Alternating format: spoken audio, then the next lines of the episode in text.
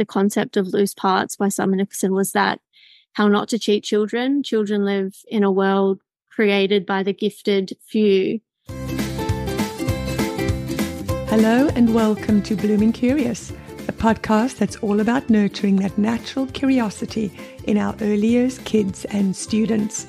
I'm Edwina, your host from the Ed's Lessons blog, a passionate advocate for play and inquiry, and on a mission to keep children curious and questioning.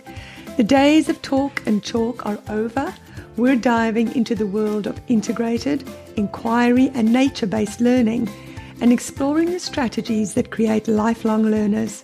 So, if you're a classroom or homeschool educator or even a curious parent, then this is the place for you. Right, welcome everybody. Today we're having our very first guest appearance on Blooming Curious. We welcome Ashleigh Sharp, or Miss Sharp as she's been known. Ash is an early childhood educator, play ambassador, and founder of Playmore, a newly established business based in Geraldton here in Western Australia, focusing on the importance of play in child development. Ash has worked as a classroom teacher on and off for the past decade and last year decided to turn her passion for play based learning into Playmore.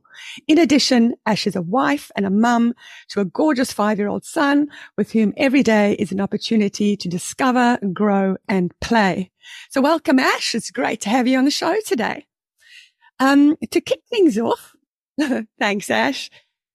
Um, to kick things off, for those listeners who might not be familiar, could you give them an explanation of what exactly loose parts are and why you believe that loose parts are so crucial to child development and creativity? Yeah, I'd love to. And thanks for having me. I'm very honored to be your first guest. Um, yeah, I guess loose parts, when we think about it, is you know, bits thing of things kids play with, but it actually, um, there's a theory of loose parts, um, and it goes back to the 70s where it was, um, in an article by, um, a landscape architect called Simon Nicholson, and he devised a theory of loose parts. So I'll read the theory and then I can discuss what I think about it. Um, and he says, in any environment, both the degree of inventiveness and creativity and the possibility of discovery are directly proportional to the number and kind of variables in it.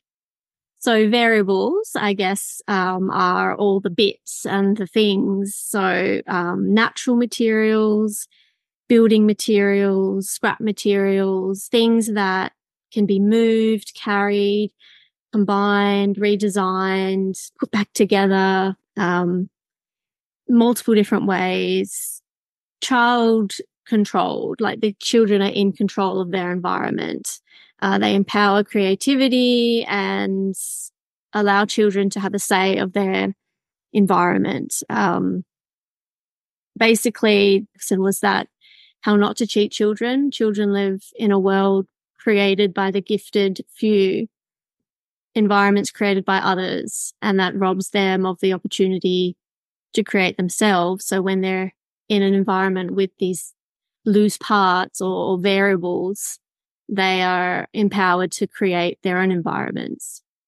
I'm not sure if that makes sense, makes sense to me. Um, but yeah, it can be a wild concept, I guess, because, um, you know, we kind of live in a static world where everything's set up for us. How much agency do we really have over our environment? So yeah, putting a few things out and a variety of things and stepping back, I think gives children the opportunity to create their environment with these parts. It's a very, it's a very, yeah, broad topic, but yeah. Yeah, it's great. You know, I just actually had a thought this morning when I was thinking about this recording and having you on. I was thinking, you know, when I was a kid, which really, I mean, I was born in the 60s. So really my really early childhood was late 60s, early 70s. We played with loose parts, unbeknown to us that they were loose parts. You know, I remember, for example, uh, the back of my grandparents' house was just this empty land. And for some reason, there was this discarded bit of kitchen cap- cabinetry. And as kids, we would just find odds mm. and sods, you know, empty tin cans and bottles and all yeah. sorts of things, fill them up and we'd pretend and play shop, you know.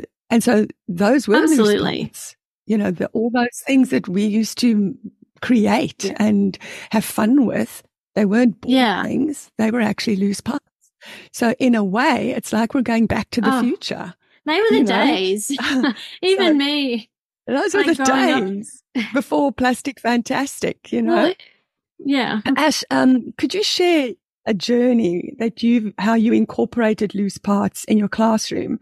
Because I think for a lot of educators, you know, everything now, or for a lot of them, everything's so organized, mm. you know. Um, educators are so rushed with the, the timetable and fitting stuff in. Um, what about your experience? How did you incorporate loose parts into your teaching? So I think that might help a lot of teachers to see, well, it is possible. They can actually do this in an education setting.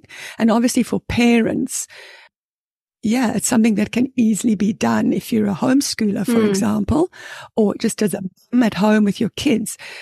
It's almost become second nature, I think. But for teachers, I think sometimes they worry so much about everything they have to cover that sometimes we lose sight of the really important things, even though we know they're mm. important, that sometimes we lose sight of how to do those things that really matter. How did you incorporate them into your classroom? Great question. Um, I feel like I really started to understand more of the loose parts theory and mindset towards the end of my time um, in the classroom. And it was something I really wish I could have explored more. But it was about creating environments, I feel, that the children could feel empowered to create. so creating an environment that gave them agency that they felt free to create within. Um, so that involved I guess, putting out things that were, you know, open ended in terms of the blocks and the toys. But I think it's also about the environment you create with your presence and words. Um, they're they're also loose parts in a sense. Um, we're variables in the environment, like um, Nicholson refers to. So for me, that was also a language, uh, a, environment created with my language that I would use with the children um, and the other adults. I think that's so important. Um, language is something that we all use, but we don't realize, I think, the impact it has. Sometimes we talk too much, we interfere too much.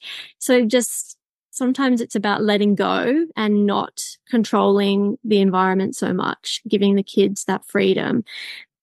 Also, I feel like I was going somewhere else with the environment, giving kids the choice to giving kids the time to create.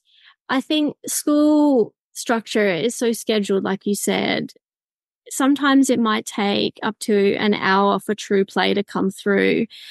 And that can be hard when you've got to get on the mat for your literacy session. But I think the kids really need that time within the environment. And that's also, you know, whether it's indoor or outdoor, outdoors obviously more ideal for um, larger play, um, offers more opportunities. But yeah, just stepping back, observing, creating that environment with your language, um, and providing materials that allow kids to think, not scripted, like the block, uh, the, like the, you know, sticks, rocks, but also like materials, um, the tires and probably things considered dangerous. You might want to say people people often go to dangerous things, but risky play has its own benefits as well, which is a whole nother probably a whole nother talk. Um, Risk is so oh. important, isn't it? There's, you know, there, there, has to be an element of risk for children. I mean, I, I remember hearing a talk not long ago saying that because we're taking away risky play from children, it might be one of the reasons why later in life so many kids take oh. massive risks that can actually end their life, yeah, unfortunately, because they haven't had that exposure to tiny little risks throughout their childhood, you know, that's, so I don't know, you know. Oh, yeah, I've heard that, that too. I read. So yeah. Yes. And it's a funny thing that you're saying is letting kids or a lot of teachers actually just having to step back and let go. And it's the same thing for inquiry based mm. learning, you know, it's having that courage to just let go and, and let's see what the kids yeah. can do. And those loose parts are essentially provocations, provocations for creating, for thinking, for problem solving. And essentially that's what education is and should be. Isn't oh, that yeah, right? definitely. It, it, the benefits of the loose parts mindset is, yeah, very important for life. um, learning for life, really. And Ash, what was that moment when you realized in your personal experience the impact that loose parts had on children? Can you recall a moment when you realized this is really the way it should be. This is the way I need to go with these kids? That's a good question. I was reflecting on my time in the system. Um, I would say maybe a couple of years into uh, my teaching, I think it was 2016. It had been raining, um, and we were inside, and the kids were fascinated. I'm a, I was kindergarten teacher, so the three to five year olds, um, and it was raining, so of course the kids were really excited by that, and we were inside, and I, they wanted to go outside, and I was like, yeah, let's just go outside. So we went outside, and I think there were some still things left out there from lunch, so the buckets and spades, and they were just getting buckets and they were filling up a bucket with uh, some water that was dripping from a pipe, and they were just so excited and happy and and just I don't know. It just reflecting back on that moment, it was a real turning point for me as a an educator, a teacher, I guess, because how many people would look on and say, "Well, they should be inside. They can't go out and get wet. Like their shoes were off. That's not like." Was so controlled by rules. I think just letting go and stepping back and letting them be in that moment, kids, was so pivotal for me. Um, and I just, I feel like I learned so much from them and that we do like if we really allow it we we can learn so much from kids and that's what i i guess turned my role into being a mentor and a guide a, more of a, co- a coach. I wanted to yeah, be a coach and, and learn alongside yeah. the kids. Um, and seeing, being, not seeing myself above the children, I guess, seeing, um, us as equals in a way that we can learn and grow together from each other. I'm not in charge. I don't know if that answered your question. I'm sorry, but that was a moment that really changed for me, um, as an educator. I think that's yeah, no, that's just, I think that's so, as you said, it's very touching. And as you were saying that, I myself was reflecting on moments and I really felt your passion um, as you were saying that. I think many teachers have, you know, and can recall those incidents where if you just stop and have a look, kids are learning so much. Oh, yeah. And then it's it's it's just stopping yourself, not interfering, not worrying about the timetable, not worrying about the next thing that you're supposed to be doing, because in those teachable moments, I think that's where the real authentic learning can take place if we just let it, yes. you know. So it's it's pretty powerful stuff. Ash, loose parts or um, provoca- or provocations really, they're a game changer in any setting. I'm curious to know what challenges you may have faced um, with loose parts when things perhaps didn't go as planned. Can you share with us how you navigated those moments? I think the biggest challenge is people approaching them and not knowing what it is. Through my business now, I I guess, do pop up play sessions um, with loose parts. So I bring a whole heap of just random bits and I put them in a location. Um, and then it's sort of a free for all space for people walking past to interact with. Um, so that opens it up to mixed ages from, you know, babies up until even adults. But a lot of the people sort of just look at it and say to me, what am I meant to do with this? And I think that really goes to show that, yeah, we don't really understand the idea of, of that open ended play. So I guess my role there is to say, and I always say, it's for your ideas. And it's like, whoa, hold the phone. We, and that goes back to that notion of the gifted few. Um, not every, like we are all gifted if we allow ourselves to be creative and the loose parts are a vehicle for us to be creative. Um, and sometimes it takes a while for the kids or the adults to get into it. Um, they sort of hold back, they look at other people, but then they might pick something up and just say it's a formula can. Really good loose part, by the way. They can take the lid off, they can put something inside, they can roll it, they can stack it, they can use it as a drum. Suddenly it has all these other uses and it used to hold some powder, but now they can see it has all these other options. Let's add a pipe we could put a pipe in it. We could stack a pipe on top. One of my favorite things is um, stacking them like 10 pin bowling and then using like some kind of, uh, I think a buoy. We have like a foam buoy um, and they roll it and play bowling. So yeah, I think it, it takes time. It might not be straight away that people know what to do. But like I said, if you stand back and give the time, I think that that's the best thing I can give is provide the space and then step back and provide appropriate support in terms of the language that I use. Um, and then hopefully model that to um, other adults rather than tell, like it, it's easy for an adult to bring their ideas into something. Um, but then that robs the opportunity for the child to discover it for themselves. So like, you should do this, you should do that. Don't do this, don't do that that's creating that that that language, that environment where they feel restricted to create. And we want children to harness their creativity because we're all born creative. I do have to mention a, a study um, that I was re- reading about about creativeness. Um, it was back in the early 90s, so a while ago now, but I feel like it would still be relevant. Um, and it was a so NASA, they do a creative thinking test with their employees and they did, and they decided to do it on four and five year olds to see how, um, creative they were. And 98% of children age four to five tested as creative geniuses in their, in their test. And then they decided to test the same kids as they got older. And then at uh, 10 years old, it was 30% creative genius and then 15 years was 12% and then adults do you want to guess? 2% yeah, or oh, something around it. there? yeah less than 2% so i guess what does yeah. that show? We're sort of like educated out of our creative capabilities.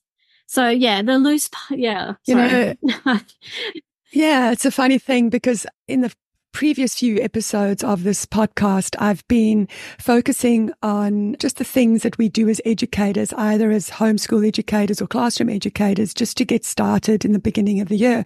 And so the last two posts have been about the environment of yes. the third teacher, both indoors and outdoors.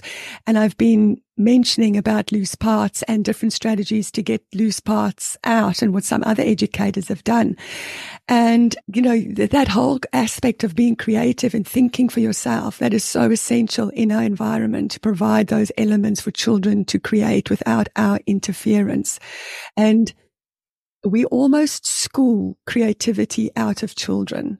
Um, and I know the late great Ken Robinson spoke yes, a lot I've got my notes in front of me with his quotes always, highlighted. Some yeah, that's always in the back of my head. You know, Ken Robinson saying schools kill creativity. And I know when I'm standing in a classroom, I've always got Ken Robinson's voice in my head thinking, crikey, I must make sure not to kill kids' creativity. And I think for myself, he's had such a, he's been such a mentor and such a massive influence and remembering to give kids that agency. And so the last blog, few blog posts and podcasts have been about mm. that. So anybody who's listening to this today might be a good idea to also go back and just see that because I think Ash, your and uh, my ideas really sort of dovetail yeah. and I think it's just something that parents and teachers really have to listen to and, and heed because it's almost like a warning, right? Because even people at Google with all their technology, I've read lots of things where they don't even allow their kids to be on technology and they are in the technological world because they understand how it can stifle creativity and where then they themselves don't spend all the time just on technology. They take some time out in order to be creative. So I think that's really important for our children. Mm. So Ash, how do these um, materials do you think? We've spoken a lot about creativity, but what about academic development, where I think a lot of people would say, oh, yeah, but that's all great, but it's all about academics. What are your thoughts on how loose parts impact academic performance? oh, that's a great one. Well, I like to go back to the notion of play and learning through play, where born wired, hardwired to play. Um, we have am- amazing brain capacity, um, and play aids our development, our holistic development. So that includes, you know, physical, emotional, social, cognitive, and language. So, you know, when we're playing with loose parts, we're thinking, we might, we're interacting with other children, we're having, you know, resolving conflicts and talking to one another, or maybe just thinking about ideas in our head. But all those are the building blocks for academics, so they're not. Um, your, you know, spatial spatial recognition, your stacking and seeing shapes around you, and counting and sorting and organizing and I just find academics are embedded and integrated into the everyday. Yeah, it's it's just part of life. No, uh, totally. I mean, you can't. I don't think you can separate yeah. the two. I think the one feeds off the other, right? Because if a kid's not happy and they haven't got agency, they're not going to learn. You know, we, we know that. So you know, the two go hand in hand and, and you can't separate them in my mind anyway. You're more um, likely to remember things that Um, are more meaningful and relevant to use. So when you're in a space where you feel free to think and create on your own terms, you're more likely to embed that into your brain. Your neural connections are stronger. Couldn't agree more with that. As an educator in education, there's often this very focus on the structured learning. How did you balance or how do you have advice for educators and out there? How do you balance loose parts? How do you bring them in to balance that structured environment? Um, I think honestly, it all goes just back to trusting kids. I really feel that we need to trust children more. I guess these days it might be hard in classroom settings. You've got to prove learning, don't you? You've got to report on it and document it and parents want to see what their children are learning. I think the only real people who know if, what learning is going on sometimes are the children. They're the curriculum. Anyway, that's another topic. I get easily distracted because I just feel very passionate about this. Sorry, what did you say again? Ideas where educators, how could they actually bring loose parts into their settings? You know, and a lot of the times it's always, there's always that big word, right? We haven't got the budget. But really, loose parts doesn't need a budget, right? Does it?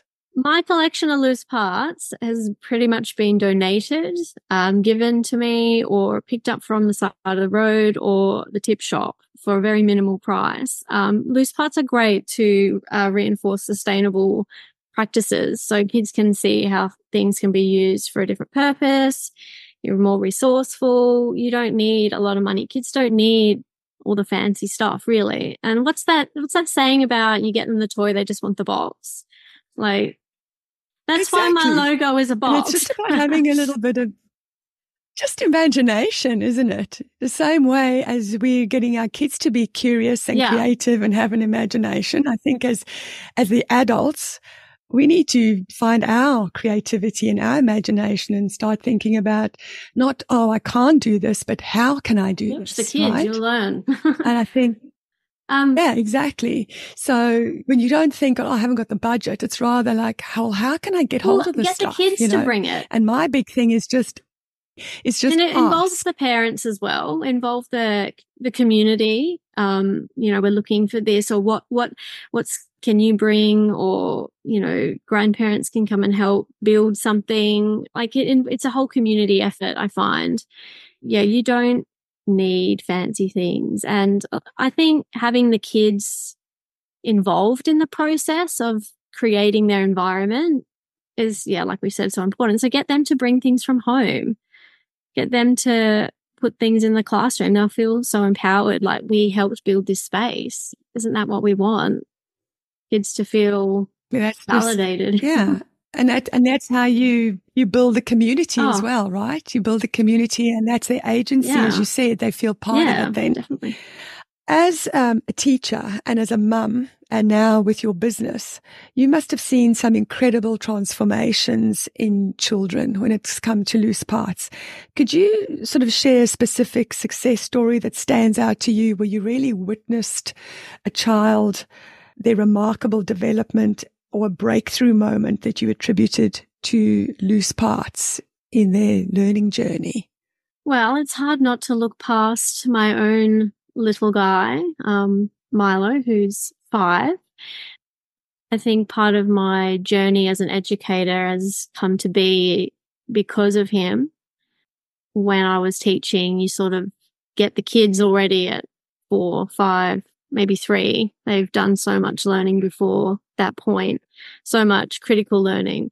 So seeing it right from the beginning as a newborn, a real amazing experience to witness and be part of their learning. So yeah, um, Milo is a very curious little guy. We like to provide a stimulating environment for him, real life, real world experiences. And I can't think of a better example than renovating our home, which we have been doing for the last two and a half years. So our environment is literally a lot of loose parts, many variables in one place. And he has grown up playing with many loose parts. Um, and real loose parts, we might real, add. Real definitely. hammers, real saws, real nails. Absolutely. And he's still okay, right? oh, yeah. And he's learning. He's learned through all those experiences and he's been immersed in it. And just the days spent you know, playing with all the parts while we've been off building, he's really developed that uh, self initiated mindset of there's stuff there. I want to explore it. This could be a tower. It could be a house. Let's go and bring something from over there to this. He used to love rubbish trucks and bins. He went through the big phase of bins. So everything was a bin. So he would line them all up and like tip them. So they wouldn't, they weren't always boxes. They were like cups or we'd go to Bunnings and he'd get all the pipes in the pipe aisle when we were going to get things for plumbing and he would line all the pipes up, um, and drains and play bin day with that. So there's a loose part mindset there. Learning through, learning so much about uh, us as parents through him exploring the world and the loose parts and the environment has been a big learning curve for both myself and husband Ruben. Definitely fostering his imagination as well through loose parts. I mean, it kind of gives you an excuse to just leave stuff out, to be honest, doesn't it? and have be messy. Like our backyard is still a lot of remnants from building, um, scrap wood, um, him and Ruben built a playground with some off-cut jarrah with Milo's help designing it. So he was part of that um, design process. You know, we've got some old tires out there that we found in the sump.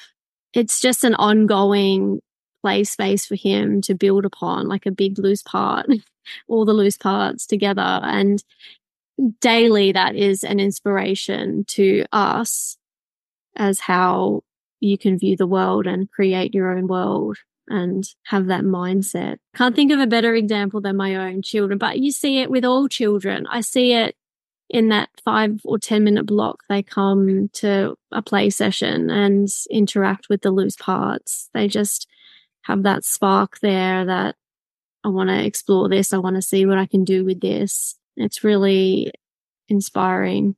And I love seeing that and just going with it. and Ash, you um, love your time so much with Milo that, um, you know, you started the business Play More in Geraldton and that's become your full time really occupation now, but so much so that you now homeschool Milo. So how's that all going? And I think for any of the listeners out there, I think so many people would say, that's all great. You know, we're letting kids play, but what are they actually learning? Well, we know what they're learning, but on the academic side, if, you know, for those who are thinking about reading and writing and math, how, how do you in your homeschool setting integrate all that kind of stuff mm. into Milo's curiosity and his exploration because it's not an and or situation, is it? You, mm. it's, it dovetails. And how yeah, do you manage that? Yeah. The decision to homeschool was difficult at the time because he was uh, at school, the school I was working at. But it just became apparent that there was a misalignment in values and I really truly wanted to keep learning alongside him. And in a way, it became an easy decision. Um, and it's just the time together is so much more potent. We can choose how we spend our days. It's just like learning through life experiences. And like you said, learning is integrated and we, he's the curriculum. We don't subscribe to a curriculum or get out the curriculum and tick the boxes. We observe and help create the space based on what he's interested in or step back and yeah, like I said before about stepping back, observing and then adjusting accordingly. So right now he is right into aviation. He has been for probably about a year since we got back from Japan, airplanes, airports, and that has just been evolving throughout the year and built upon. And you can really, I guess you can nitpick all the curriculum areas into that, out of that, because that is a very broad topic. So, I mean, like there's the math involved in the altitudes and the airspeed, uh, wind directions. He loves watching, um, Air Crash Investigations, that TV show, a documentary, and he he watches it and he studies it and he brings that into his play when he like he spends a lot of his day playing with airplanes. Like I'm sitting at the kitchen desk now table, which is which was an airport, which I had to ask if I could borrow for putting my computer on. But yeah, I've got like airplanes all around me. Um, anyway, so yes, airports and building so upon cool. that. So yeah, I mean, and the physics through the the lift, stall, spin, ailerons, uh, all this jargon with the uh, language of airplanes and you know you're covering meteorology with um, wind speeds and direction weather conditions he's right into checking my phone every day for the weather what's the temperature today the maximum the minimum today's going to be really hot, so I need to put sunscreen on. I need a hat. So all those com- rich conversations around daily life. Um, yes, reading and writing and math is the big one, right? He loves math. Naturally, that has come through um, his love of AFL and football, um, which has been a bit quiet lately because it's off season, but he's getting right into that. So he would play football every day, being both teams and you know, adding up the score for both teams, working out the difference. His base level is pretty much six, counting in sixes. So there's your times table. um, yeah. And reading comes up naturally through the everyday. Like if he wants, like, not only the vocabulary through what he's hearing around him and bringing that into his play, but, you know, we write the shopping list together. Um, if he wants to find something to watch, we sound it out in the little box on the YouTube search. So that naturally occurring reading and writing, we read obviously every night and point and sound out words, but it's not for, it's not imposed upon him. It just is naturally occurring. And I think that is best for him to learn in real world. That's more natural, which makes sense. It really just makes sense. The, the longer I'm out of the, the system, the more this approach just seems like it should be for everyone. you know, it's, it's always, I always think back to my own childhood. You know, I was raised, um, born and raised and schooled in South Africa. I don't know whether it's changed, might have changed by now, but certainly I went to school. My first year of formal schooling was when I was six and I turned seven in that August. So this whole rush of getting kids to school when they're three, four and five, mm. I just don't get it, you know? And I mean, I don't think that disadvantaged me. I don't think that I'm behind anybody else who perhaps went to school when they were three. You know, you wouldn't think, know now, would you? exactly. Like, what does it matter? You know, uh, what does it matter now that I'm this age, whether I went to school at three or seven? And certainly, I think, because I was that bit older, because um, that's just how it worked. You know, you went to school the year you turned seven or the year that you went to school when you were six, whatever had happened. I think because my birthday was after July, that's why I turned seven. This whole rush about getting kids to school and they have to start reading and learning and all the rest of it. Um, I don't see the point actually. I think if you're older, the better, the older you are, I think the more ready you are, the better it is. There's no need for the rush. And that's just my personal opinion. And oh, I agree. And my own you... children started school. I remember we were um, expats internationally and the one school I visited and my child was, wasn't even four yet. And I said, well, what do you expect them to do? And it was, oh, they have to read, write, do the name. And I just turned around and I said, thanks very much. And when they offered him a position, the best thing was when I said, no, thank you. We won't be taking that. It felt so you. good, you know. Uh, anyway, mm. we hmm. digress from loose parts. Oh, it's just everything's a loose part, right? Exactly. So it's not really connected. Absolutely. Ash, just uh, to close off, let's tell everybody a little bit about your business, Playmore. And for those who are lucky enough to live in Geraldton, how they can get hold of you? How can they join in with your play sessions? Just tell everybody how they can find you and connect with you and come and play with you. Oh, thank you. Um, well, Playmore is evolving. It started sort of last year where I still I'd finished at school, but I still wanted to work with families and children, especially, and promote learning through play. So it, I started doing some um, messy play sessions uh, in town that were sort of open for everybody to come to. And that was quite well received because a lot of people don't like to get messy or clean up. And I don't mind either of those things. So, um, but yeah, the kids really loved it as well. And the parents, I think, see the value in, in that. So I sort of just built upon that. Um, also gathering loose parts and doing a few play sessions here and there. But I think it's growing and evolving in that we it's not just me running the business. Um, my husband Ruben is helping as well. We're working together and it's, we want to create a community, I guess, of like-minded people who believe in learning through play. And